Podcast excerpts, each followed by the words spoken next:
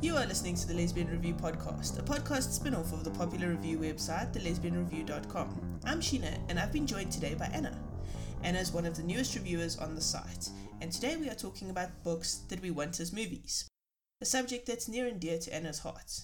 You see, I choose a topic based on the interests of my guests, whether or not we have covered them before in the show, and whether or not I have suggestions that I feel can do this list justice. So, Anna, why did you want this particular topic?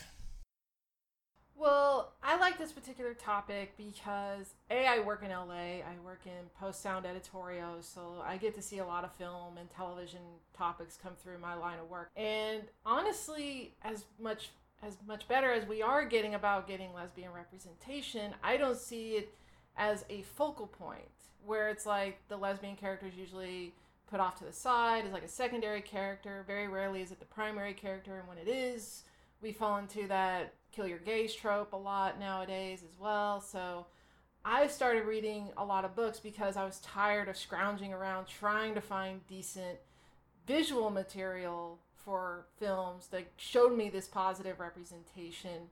And once I started reading, I actually found a lot of books that I was like, oh, hey, that would make a cool movie or that would make a cool series. And so that's why I came up with this list because I really thought, you know, hey, if I can't do it because I don't have the power to do it, but I know a lot of people, and maybe if they hear this podcast, they'll be like, "Hey, she's got a bright idea. Let's do this." You know, what were those books again? You know, and everything like that. So I think it's a great yeah. idea, and uh, yeah. we're we're either killed off.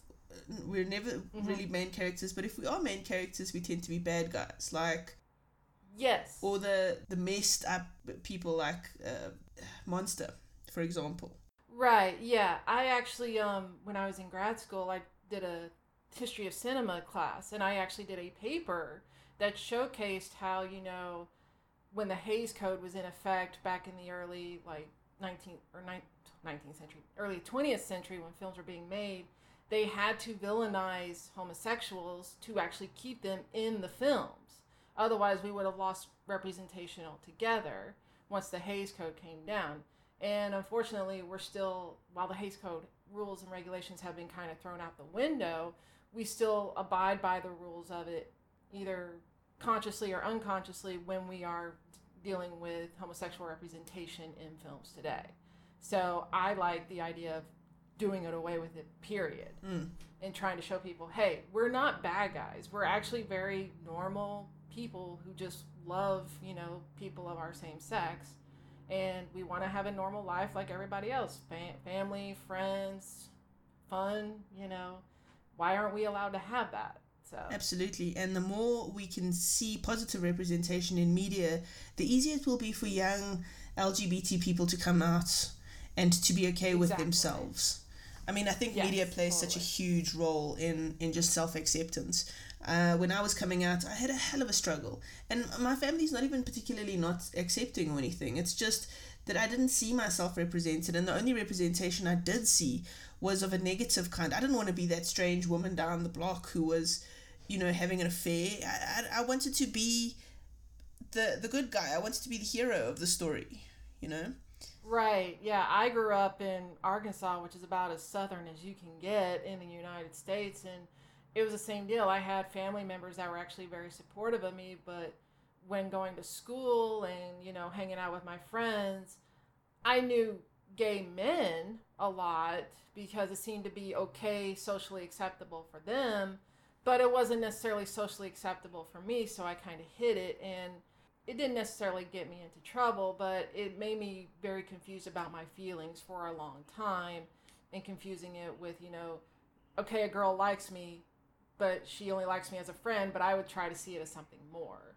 And I think if I had that representation to go to, I think it would have definitely helped me a lot more in not necessarily coming out process, but more acceptance of myself early on in my life. Absolutely. And the, so. the more we can accept ourselves, the less other we feel and the less other others treat us because we, yes, we're accepting exactly. of ourselves. Yeah. So it's a whole right. thing. So I think this is a great topic and actually one that's, that's kind of close to my heart too. It's a difficult topic though because not every book can successfully be transformed into a film. Right. I I I mean, I have a visual mind anyway. And I, granted, I will give you every book I read. I don't always be like, oh, this would make a cool movie. You know, we should do it. It it definitely has to speak to me on all levels. It's like, is it a good story? Are the characters, you know, have enough depth to them? Do their you know surroundings, like the people and the secondary characters, the pe- the places they're going, are they all descriptive enough that if you put this in a film, people would get it totally right away? So yeah, I'm I'm totally with you on that one. Okay, so how this podcast works is I'm going to talk about my first selection, and then I'm going to read the synopsis from the book, and we're going to chat a little bit about it. Then Anna will discuss her choice, and we'll alternate until we have gone through the entire list. All the books we chat about today are in the show notes, including buy links. You can support us by using our links to buy our books, because when you do that, we get a couple of cents from Amazon. All right, Anna, before we get into the actual list, which is very exciting, mm-hmm. I want to talk about just a couple of things that I wanted to look at when I was choosing books. So I wanted something with a visual appeal. So something that immediately the storyline, the setting, whatever it was, something that grabs me visually. Because film is a very visual medium, and, and unless you've got something pretty on screen, it can become quite dull. I totally agree with you on that. I mean, as a sound person, some people would say I disagree with that, but I understand that sound supports the visual instead of, you know, overpowering it. So I, I totally understand that. Definitely. That's kind of where I went with this too. It makes uh, complete sense. Then I wanted a storyline that wasn't too internal. I know you can do internal films, but it's rare that you manage one well. Yes internal films kind of fall into the independent categories for films for me. And it's definitely one of those if you're not making sense if you're not able to make sense on the screen the audience isn't going to get it. And it's just going to not do well at all so. Absolutely. An exception to this was something like the girl with the pearl earring which was a great film but so tough to make. So i i, right. I wouldn't want to put any lesfic through that. So right, i wanted yeah. something something external with action happening. I wanted action. Yeah. I wanted to see things happening on screen.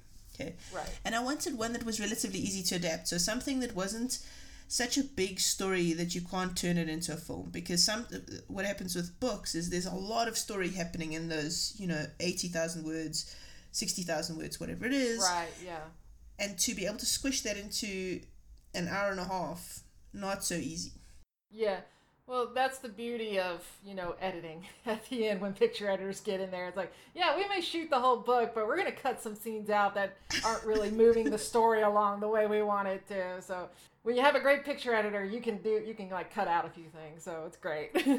Absolutely. But having said that, I wanted something, you know, I, am approaching this from the point of view of lesbian films are not going to get the highest budget, so they're not going to be able to right. to spend forever on it. So, let's do something that's easily adapted.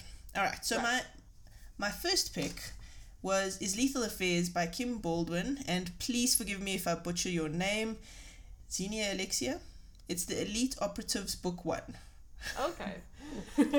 okay. Wow, that's. I think she's Greek. I don't know.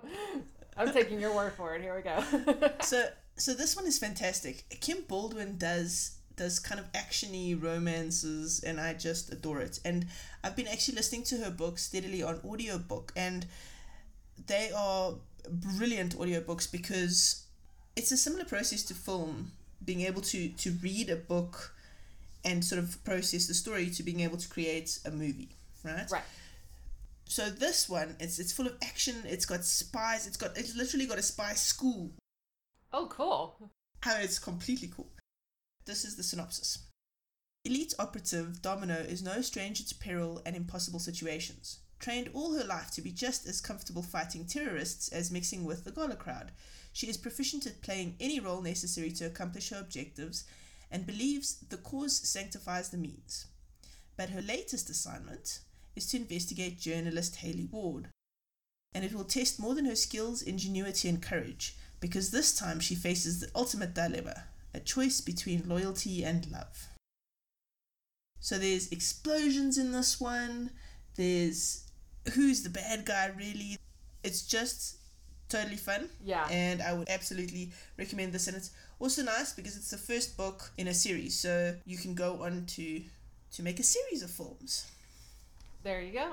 Totally. yeah. I mean, if anything that get, allows you to make a series, like to be able to make a franchise out of something and get that great like positive viewing of women and not only just lesbians but women in a cool position where they're like kicking ass and taking names and I mean, I, I know a lot of people kind of gave Atomic Blonde a lot of flack, but I loved it. I thought it was amazing just to watch Charlize Theron kick some ass. And yeah, she got into a uh, lesbian relationship and the girl died, but that's the spy game. That's how it works. So, but I, I totally see where you're going with this, and that's awesome. Well, I guess I will give you my first one as well. Yes, but before uh-huh. you do, yeah. tell me what criteria did did you look at? I looked at you know, also kind of the visually stunning is like, will this be visually engaging for the audience at hand? Even if it's just like, there's a couple in here that may not be overly complex in their story design and everything, but if they tell a good story, like if it's something that's just so engaging that you're like, I don't care if I don't see like vast landscapes and everything like that. If the story's good and it's keeping me engaged, that's what I like to see. It's like so I do have a couple of basically conversation stories in here where it's like, you know, you're focusing on the dialogue, which I still feel is important cuz, you know, one thing we definitely like to do as women is talk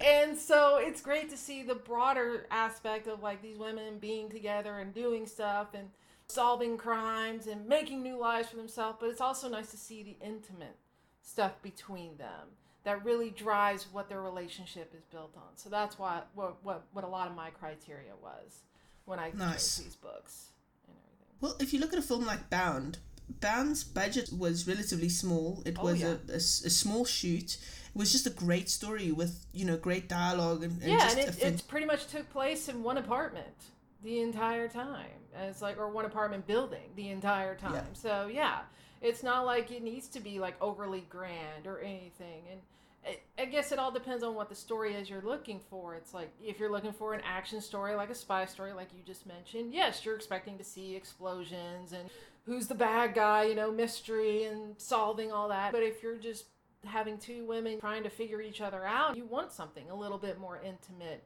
And it could be like in a house or it could be in an apartment or like even sitting out by a lake or something like that. They're just Absolutely. Totally. That's totally what it is. So Okay, so what's your first pick? My first pick is kind of along the same lines. It's a actual suspense, and it's it's the first in the series. Well, technically, there's only two in the series, but I'm pushing for her to make another one because she said she would. It's called The Killing Ground by Syd Parker. And this was actually the second book by Parker I ever read, and I was just like, oh my god, she totally needs to finish this series. So basically, the synopsis is this a serial killer is targeting pregnant women in Chicago. The latest victim is the wife of the FBI director, and it prompts a joint task force between the Chicago PD and the FBI. Detective Rebecca Fox represents the Chicago PD side, but she resents the intrusion, as well as the personal attention of one FBI agent, Jordan Gray. With no breaks in the case, the two women must work together and share information, but Rebecca will be damned if she'll share anything more than professional help with Jordan this was great because I haven't seen a good or what or read a good suspense thriller type movie, and I love those since like back in the 90s. I mean, they're kind of hard to come by, and actually, I'm looking forward to The Snowman when it comes out because I'm like, that's a good one. But this grabs you right off the bat because she starts you off right away with an attack. And it's on the, the wife of the FBI director. And the FBI director is a lesbian, which I loved because it shows there's a woman in this position and she is a lesbian and it's like there's great representation for women all over this. Plus you're in chicago which is very you know rich in its like decor and scenery and everything. So you really get the feel of this is a scary type you know case that's happening around them. So you have this great backdrop for the seediness of chicago as well as you know there is a great twist to it that i honestly didn't see coming and I'm usually pretty good at picking those out. And then I saw what, who the killer was. I was like, holy crap, you know, and everything. I don't know if I can cuss on this, but that's that was basically my thought. Parker has always been good to me about the slow burn romance. You see the attraction immediately between the Rebecca and Jordan, but she stretches it like till at least almost halfway through the book. And when it does happen, you're just like, oh, thank God, you know, you're finally happy to see it happen. And then it's like, but it gets kind of, you know, screwed up because they're like, oh, we got the guy. Oh, wait, it's not the right guy and everything. So it's, it definitely has a lot of those pieces of good filmmaking. You got a great backdrop, you got great characters, you got strong female leads, and you got great dialogue between not only Rebecca and Jorda, but everybody around them, the, their confidants, the people that they trust, their Jordan's partner as well, and it's just amazing to read. I mean, I I only stretched it out over a week because I made myself stretch it out over a week. Because I was just like, I got work, I got to do other things and everything, but but this is definitely one that you, you could sit down and really get sucked into and i would love to see this put on the big screen. Totally. Nice. Yeah. sounds like my kind of thing hey okay so my second book is five moons rising by Lise MacTague. have you have you read this one i it's on my list i swear it's on my list this this one's a supernatural romance Unknown to regular citizens, nightmarish creatures lurk in the dark underbelly of human civilization. The presence of these supernormals, supers, werewolves, vampires, and demons, is a closely guarded government secret, as is the existence of a cadre of specially engineered hunters charged with exterminating them. Codenamed Malice, Hunter Mary Alice Nolan was genetically modified and rigorously trained to use her great strength, heightened senses, and killer instincts to track and eliminate supers who prey on the innocent. A loner by choice, her only real link to the human world is the close connection to her mother and sister, until the unthinkable happens. Rory Sampson has been a werewolf for more than a century and is comfortably situated as the beta of her peaceful pack, until she's betrayed by the woman she loves and an evil outsider massacres her alpha and his most loyal followers. Barely escaping with her life, Riri is forced to tread the perilous path of a lone wolf while vowing vengeance against the usurper and his minions. Although these two powerful women should rightfully despise each other, fate will soon compel them to join forces on a dangerous quest to avenge their loved ones and will ignite a forbidden passion that neither of them ever imagined. Okay, so this one would have to be a little bit of a Hollywood blockbuster just because it's, it's going to require a lot of special effects, but yeah, the budget went on that would kind of explode because of that alone. Just from what you're saying, it would. But but the way I would stand in queues for days to get tickets to see this film, because this is that one of those. Yeah.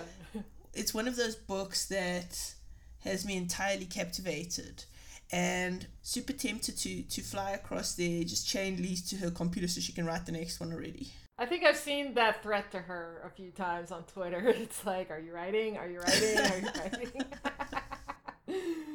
yeah. I actually asked her the other day on Skype. go. You're not the only one that hunts down your favorite authors and like harasses them.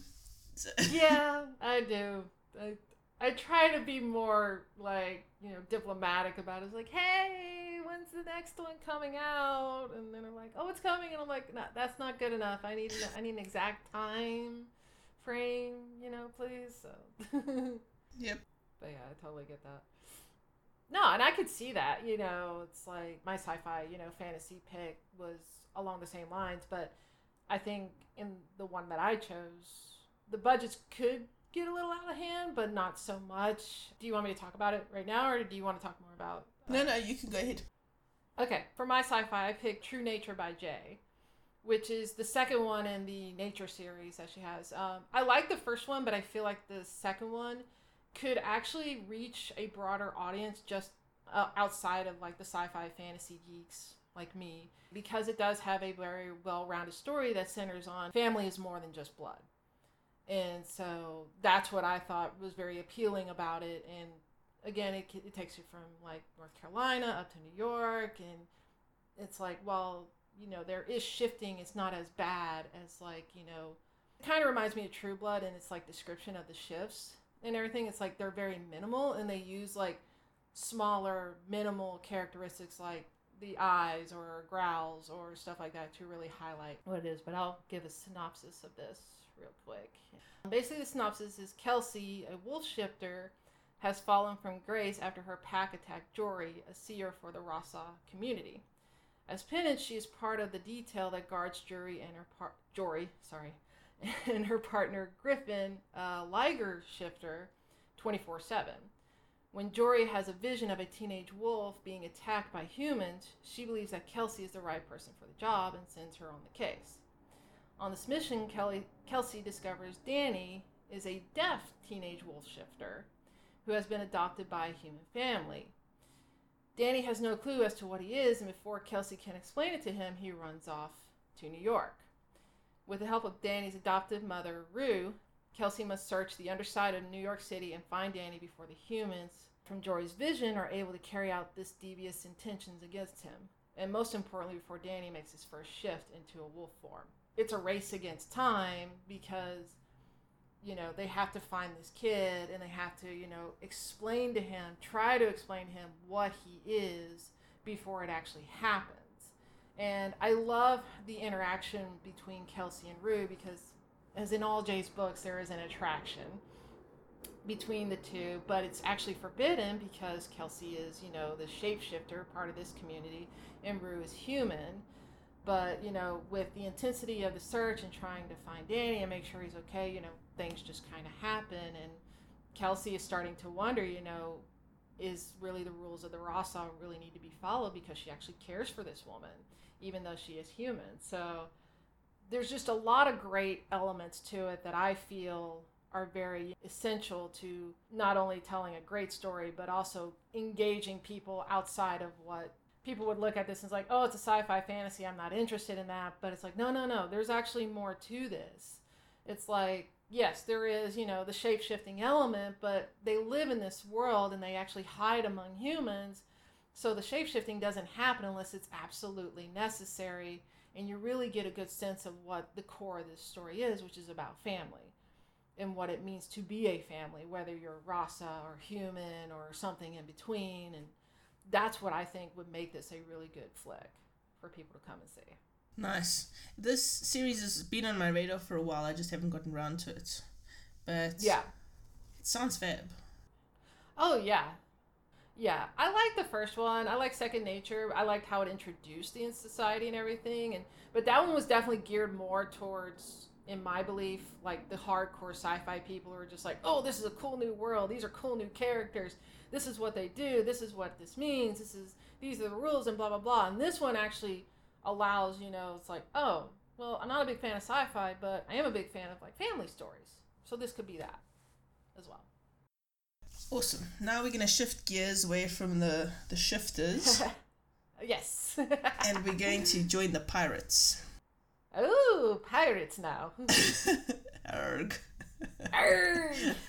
I want to go on Pirates of the Caribbean now. Thank you for that. so my, my third pick is The Sublime and Spirited Voyages of Original Sin. I hummed and hard about which pirate book I was going to choose and decided on this one because it's actually just hilarious. So it's it's kind of a a sweet rom com, really. Oh, nice. just set on a pirate ship. Pretty much, you know, and it's just it's adorable. It's it's hilarious and it's just funny and the the, the humor is is easily accessible but smart enough to not just be sort of dick and fart jokes and mm, I could actually see this being a very very cute film. Oh, cool. This is the the blurb. The Gulf of Mexico, 1702. When pirates of the Square Rigger Original Sin steal ashore to abduct a doctor to tend to their wounded, they end up settling for the doctor's attractive fiancée, Celia, the town seamstress. Together with Gail, daughter of the wounded pirate captain, Madman Malvern, Celia becomes a reluctant participant in an unexpectedly thrilling journey through the Caribbean. For Gail, Celia's presence is at first a welcome and shapely distraction, but as her attraction to the seamstress deepens, she realizes that Celia comes to mean more to her than is almost certainly prudent. As Celia and Gail navigate the perilous territories of gypsies, prostitutes, mercenaries, and slave traders, they forge a partnership born of necessity that Gail soon hopes will veer away from insurmountable danger and instead detour directly to her bed. Nice. and there's there's just adorable elements to this. Like at one point, they're in port and they go see a gypsy and a gypsy tells them a little fortune and just those kind of elements you can really see as being such a beautiful part of the film I haven't gotten too much into the pirate genre yet. I mean, I just recently started being like, ooh, westerns are fun, and I started reading those a lot more. So I'm I'm slowly making my way into the pirate area a little bit more. I'm getting there, because I do see some, and I'm like, hmm, that seems like a good story, and I just put it on my wish list. So it's it's slowly but surely getting there. Well, this one was a was a book club pick, so Tara introduced me to it, and I was like, "Wow, this is a really long and convoluted name." Right.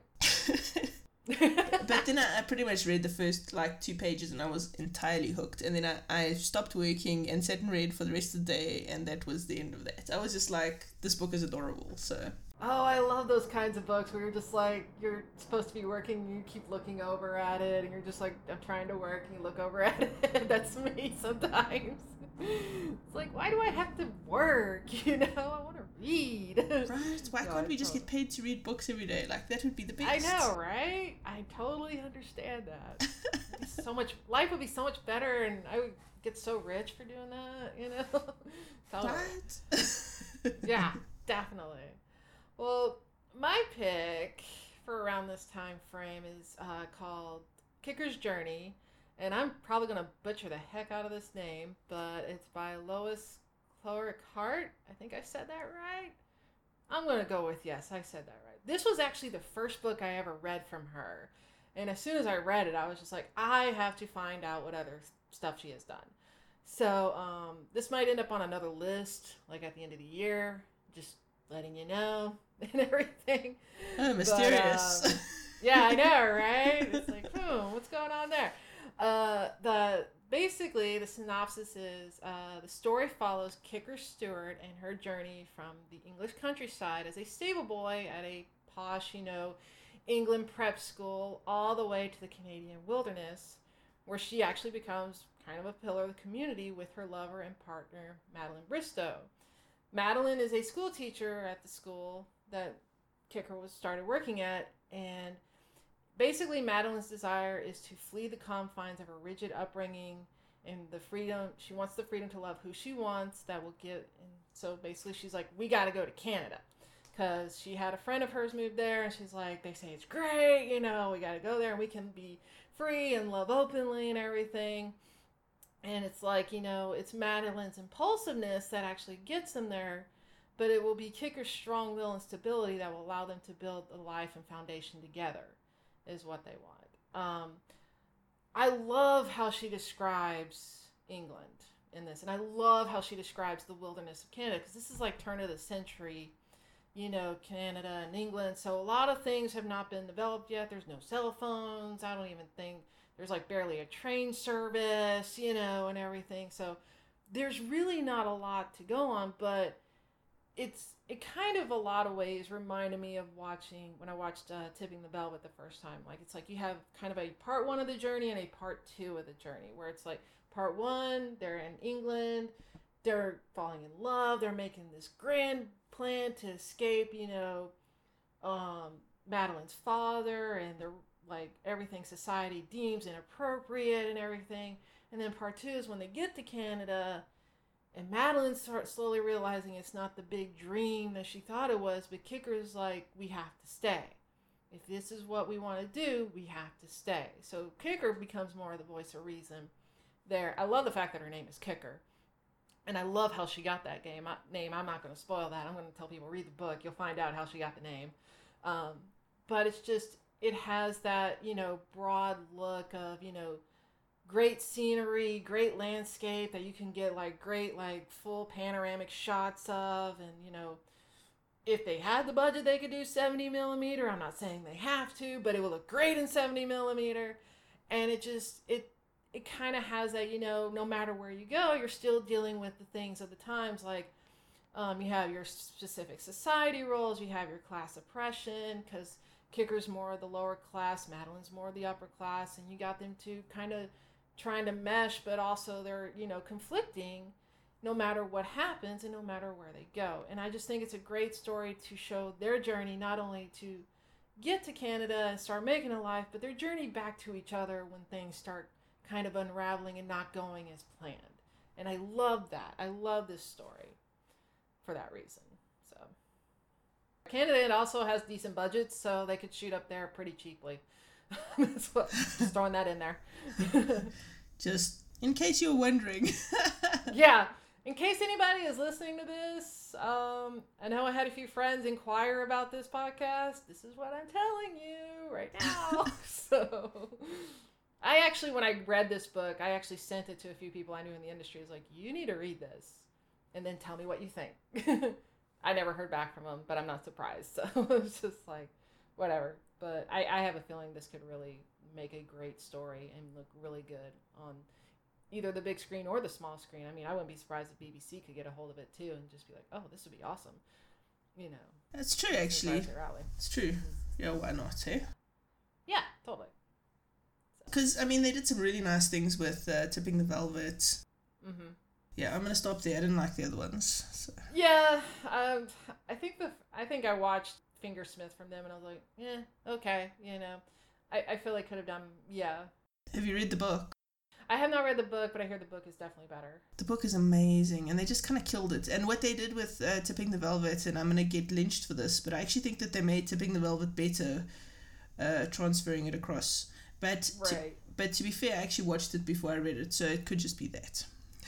Yeah, I usually find if I watch it before I read it, I tend to lean more towards what I watched, and I, I don't mean that to say that the book is bad. I think it's just because you you have that visual in your head, mm. but by the time you read it, that you're stuck with that visual, and that's what you're used to, and that's what you want to see when you're reading it as well. And if something gets added or changed or anything like that, once you finally read it, you're just like, wait, this kind of throws me off a little bit. Absolutely. All right, so my fourth pick is Devil's Rock by Gerri Hill.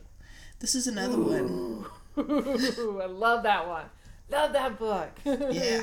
This is another one that I listened to on audiobook and it was just superb. Great narration and brilliant story.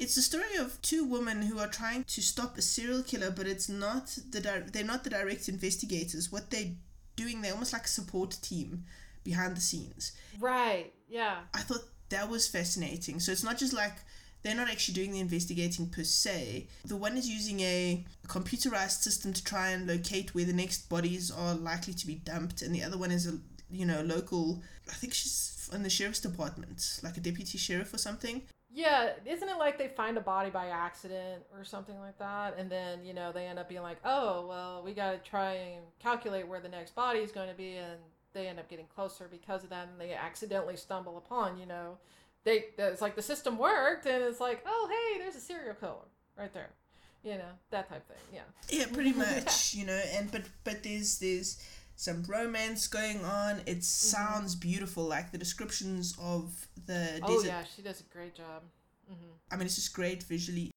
the one is an fbi agent the other one's a cop and and it's always fun when the two pair up mm-hmm. and i just loved everything about the story it was entirely original unique and the chemistry between the women was was amazing. The dialogue was fantastic. The events were interesting enough to keep me going. So I think that this will definitely make a really good film. Totally.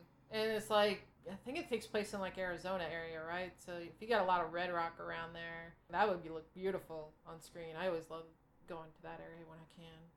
It says Sedona. I don't know where that is. Yeah, that's Arizona. That's totally Arizona. That's actually where a lot of people go to see UFOs. So. Oh, really? yeah, totally. Okay, so I'm gonna just quickly read the synopsis, just so that okay. Um, right my ramblings make a little bit more sense. Two women vow to bring a killer to justice. Deputy Andrea Sullivan had hoped to leave the horrors of Los Angeles behind her, but the serial murders of college students in peaceful, picturesque Sedona are her nightmare case to solve. The complexities stretch local re- resources to the limit, and the FBI joins the case with Agent Cameron Ross in the lead. Well, that's not entirely true, actually. The crime scenes are covered with the trademark signs of the fiendish Patrick Doe, whose handiwork has been investigated by Dallas detective Tory Hunter and others. But where Hunter failed, Cameron intends to win. She will break the case, find justice, and go home. No distractions. Unfortunately, Deputy Sullivan is very distracting, and Patrick Doe has other plans. Of course. and this was just a fantastic audiobook, so go listen to it since, you know, it's not a movie yet, but we can always hope. Yeah, totally. Oh man, yeah, I need to go reread that one. I haven't read it in a while, but I do remember enjoying that, and the sequel to it as well. I did enjoy that one. I've got that. I think on audiobook. I haven't listened yet. One thing I just love about you know um, Gerri Hill's writing anyway. When she does novels like this, she's not afraid to shy away from like the the gritty stuff. Like I know some of her stories, especially when they involve suspense and you know mystery, there there are a couple of rape scenes. She doesn't get descriptive with it. She just says you pretty much implies that this is what happened. And I, and I give her credit for not, you know, totally shying away from somebody getting in that situation. It's like, you know what's about to happen. And then usually when people shy away from it, they're like, oh, good guys burst in just in time. Well, that's not always the case in this. And I actually find that to be a little bit more realistic in her writing. So it's like, I think it does help. I mean, yes, it's tough to read sometimes, but at the same time, it's like you know that the person who's doing it, something's going to happen to them. So she does give, you know, karma's a bitch. That's basically what I gained from that. It's like she's going to write this, but then the bad guy is going to have something bad happen to him. So it's going to, it's all going to work out in the end with that and everything. So. I love Gerri Hill's writing, and I love kind of horror type stories as well. Right. Yeah. And in fact, I, I beg her for more horror stories whenever I can because I just love. Yeah. I remember Keepers of the Cave, Weeping Walls. Um, I thought those would make great movies as well. You know, absolutely, totally. It's like that'd be a good Halloween one. People, come on, no, we're picking these up. We're here. We're telling you these. Come on, totally. And I almost picked those, but then I decided that I liked this one it's tough to choose the top 10 list. It really is. Oh, yeah, totally. I mean, I, it was hard for me just to choose five to talk about today of the top 10. I was like, uh, which ones do I want to do? So, um, but um, my next one is actually more of a comedy. And so, get, getting on the little lighter side. And it's called Bridesmaid of Honor by Grayson Morgan. Um, this did not start out as a series, but it ended up being a series. And for those of you who are like, damn, all these series, I'm sorry right now, but it wasn't my fault. These are just great books, great reads, and I think they would make great movies. That's my opinion. but the um, here is the synopsis of this one Britain Prescott's best friend is getting married, and she's the maid of honor. What her best friend failed to mention was the fact that her cousin Daphne was going to be a bridesmaid the same cousin that has been Britain's nemesis since they were in high school. As if that isn't enough to deal with, Britain's sister announces she's getting married in the same month, and her maid of honor is none other than her best friend Daphne, the same woman that has tormented her sister for years. Britain has to suck it up and play nice instead of scratching her eyes out because she and Daphne are in both weddings. Everyone is counting on Britain and Daphne to behave like adults and put the past behind them. No one expects to find them wrapped in each other's arms in the most inopportune time. I read the synopsis like I have to read this because this just sounds fun in so many ways, and I was not disappointed. I mean, this is one I still go to every now and then because I was like, I need to pick me up. I need to read something funny. This is what I'm going to go to, and um, basically, it's it's a good friend, good enemies to friends story, friends with benefits in a lot of ways, and there's just this is one of those, you know, it's not like, you know, sweeping landscapes. I think it takes place in Rhode Island, of all places, which I don't know much about Rhode Island, but I know it's not very big. That's about all I know. And, but it's definitely one of those, there's a lot of great dialogue. They have a lot of great banter back and forth. Even when they actually start seeing each other, you know, there's, they're just getting to know each other on that different level. And it's great to just see this progression through their talks and through the people that are witnessing, you know, these changes in them, but they're not really certain what's going on until the end when it's finally revealed. Oh, they're actually seeing each other. and then it's like everybody starts being like, "Oh, when's the wedding?" And they're like, "No, no, no, no, no, no, no, no, no. We're not talking about that right now." But this is just a good little feel good, you know. Let's watch and see what happens to these two people that we grown to like, and watch what watch what they get into and try to get out of and how they you know sneak around and how they play off certain things and it's just fun it's just totally fun for that so this reason. is this is a rom-com yes totally a rom-com nice yeah which is actually funny. You know, you and I have a very similar kind of selection in terms of the the different themes that we decided to choose, which is actually very funny because I wasn't even looking at your list until now. and you didn't know what I was gonna pick, and so I guess it's just it's film people stuff. We just naturally gravitate yeah, to totally. certain. I mean, I, I I do have my certain you know styles that I like that I'm like, oh, I must go see that whenever it comes out in movies. But there are certain things that if I see a trailer for, I'm like, oh, that looks interesting. It's usually not my cup of tea, but I think I'll go check it out anyway, you know, because you never know. You might actually find a gem and you're like, oh, okay, that's cool, you know, so. Totally. The reason I say this is my last pick is a rom com. and it, and it's All I Want for Christmas by Clare Lydon.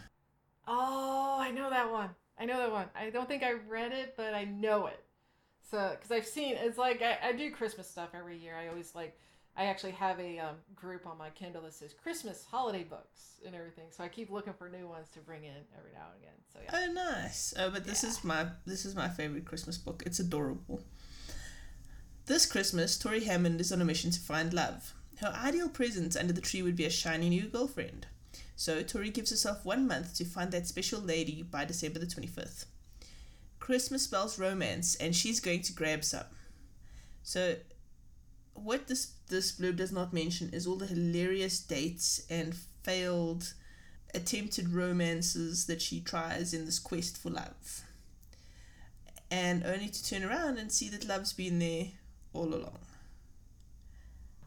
so it's entirely adorable. It's the the dialogue is witty and so sweet, and the way Lydon writes about Christmas in London makes me want to go and experience Christmas in London because it just sounds like the most magical, amazing thing.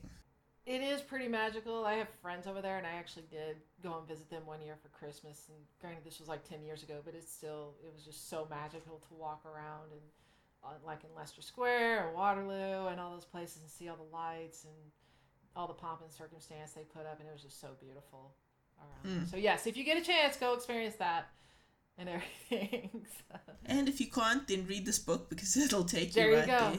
Totally. This is a good way to get it up on the screen, people. A good. This would be a good lifetime holiday movie type thing. exactly. Yeah, exactly. Totally. It's, a, it's like imagine me and you, but around Christmas, and yeah, totally. You know, with no husband. So. Yeah, no husband involved there. Yeah, let's not let's not get that going. Oh my god, I do love that movie though. That was a cute little movie. I will say that. Definitely. Um, All right. So what are we ending your list off with? We are ending my list off with "Don't Call Me Hero." This is just such a good story, and it's such my favorite book from her, aside from Winter Jacket. That I was just like, I get so excited with. So the synopsis of this is. It's been over a year since Cassidy Miller retired from the United States Marine Corps, but tried telling that to her nightmares. She knew that coming back after eight years in a war zone wouldn't be easy, but she under, under eh, she underestimated the real difficulties of transitioning back to civilian life. War is hell, but the aftermath is endless. Looking for a fresh start, she's left her friends and career in Minneapolis to be a police officer in northern Minnesota. It's in the tiny town of Embarrass where she learns more about Julia Desjardins. I hope I'm saying that name right, because that's how it sounds in my head.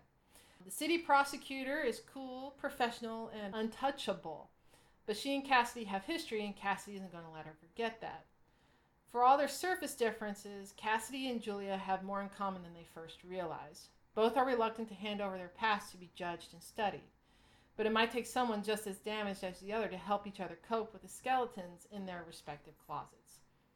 I just personally love this story. Uh, Lynskey is just really good at dialogue, like really good dialogue pieces, no matter what she's writing. And this is one of those pieces where I was like, you don't need the broad landscapes, the big, you know, showy scenes. This is about two people learning how to not necessarily not be damaged, but how to be less damaged and be together. And I wrote a review of this already, and I basically said to move past survival and get back to living is what I kind of characterized it at and I still feel like this is great. They have great conversations between each other where they because they're both in law enforcement, they keep running into each other all the time at the courthouse and embarrass. I don't know if that's a real town or not. I kind of want to look it up and see just because that's just an interesting name. Um, but they just really break down each other's barriers in a lot of ways. And it's just fun to watch and it's fun to just hear this smart dialogue that's going between them. And there is a little bit of a case that they have to solve together. And it's just great to just go from very big with some of the stuff that we both have listed to something that's just very intimate and very, you know, detailed to these characters and just seeing them develop into something better than what they are when they first started out. And I love stories like this. These these are just those great little stories like that. So. Absolutely. And they tend to be the stories that'll touch your heart more than the big actions and Exactly, and... exactly. I mean the I, I like big action movies and I love it's like I, I got a guilty pleasure with the disaster movies because I know I can go in them sometimes and just turn off my brain because it's like I'm looking for fun. This is one I go see for fun.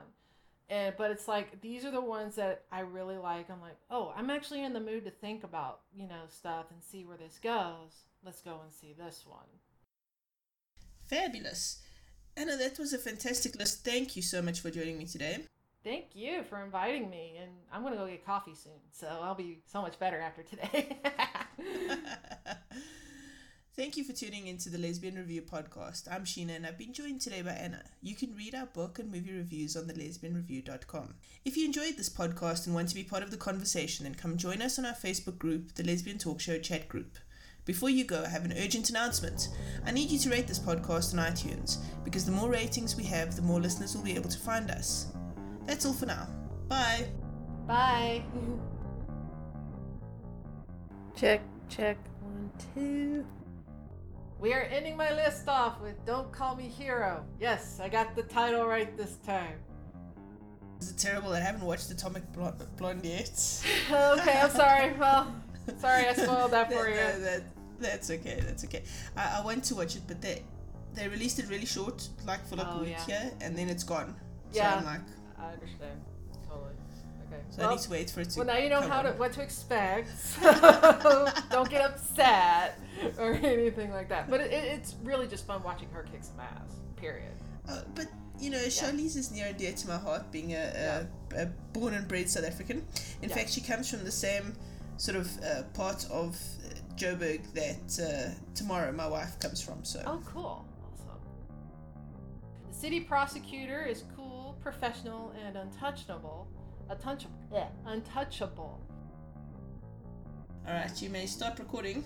Yay!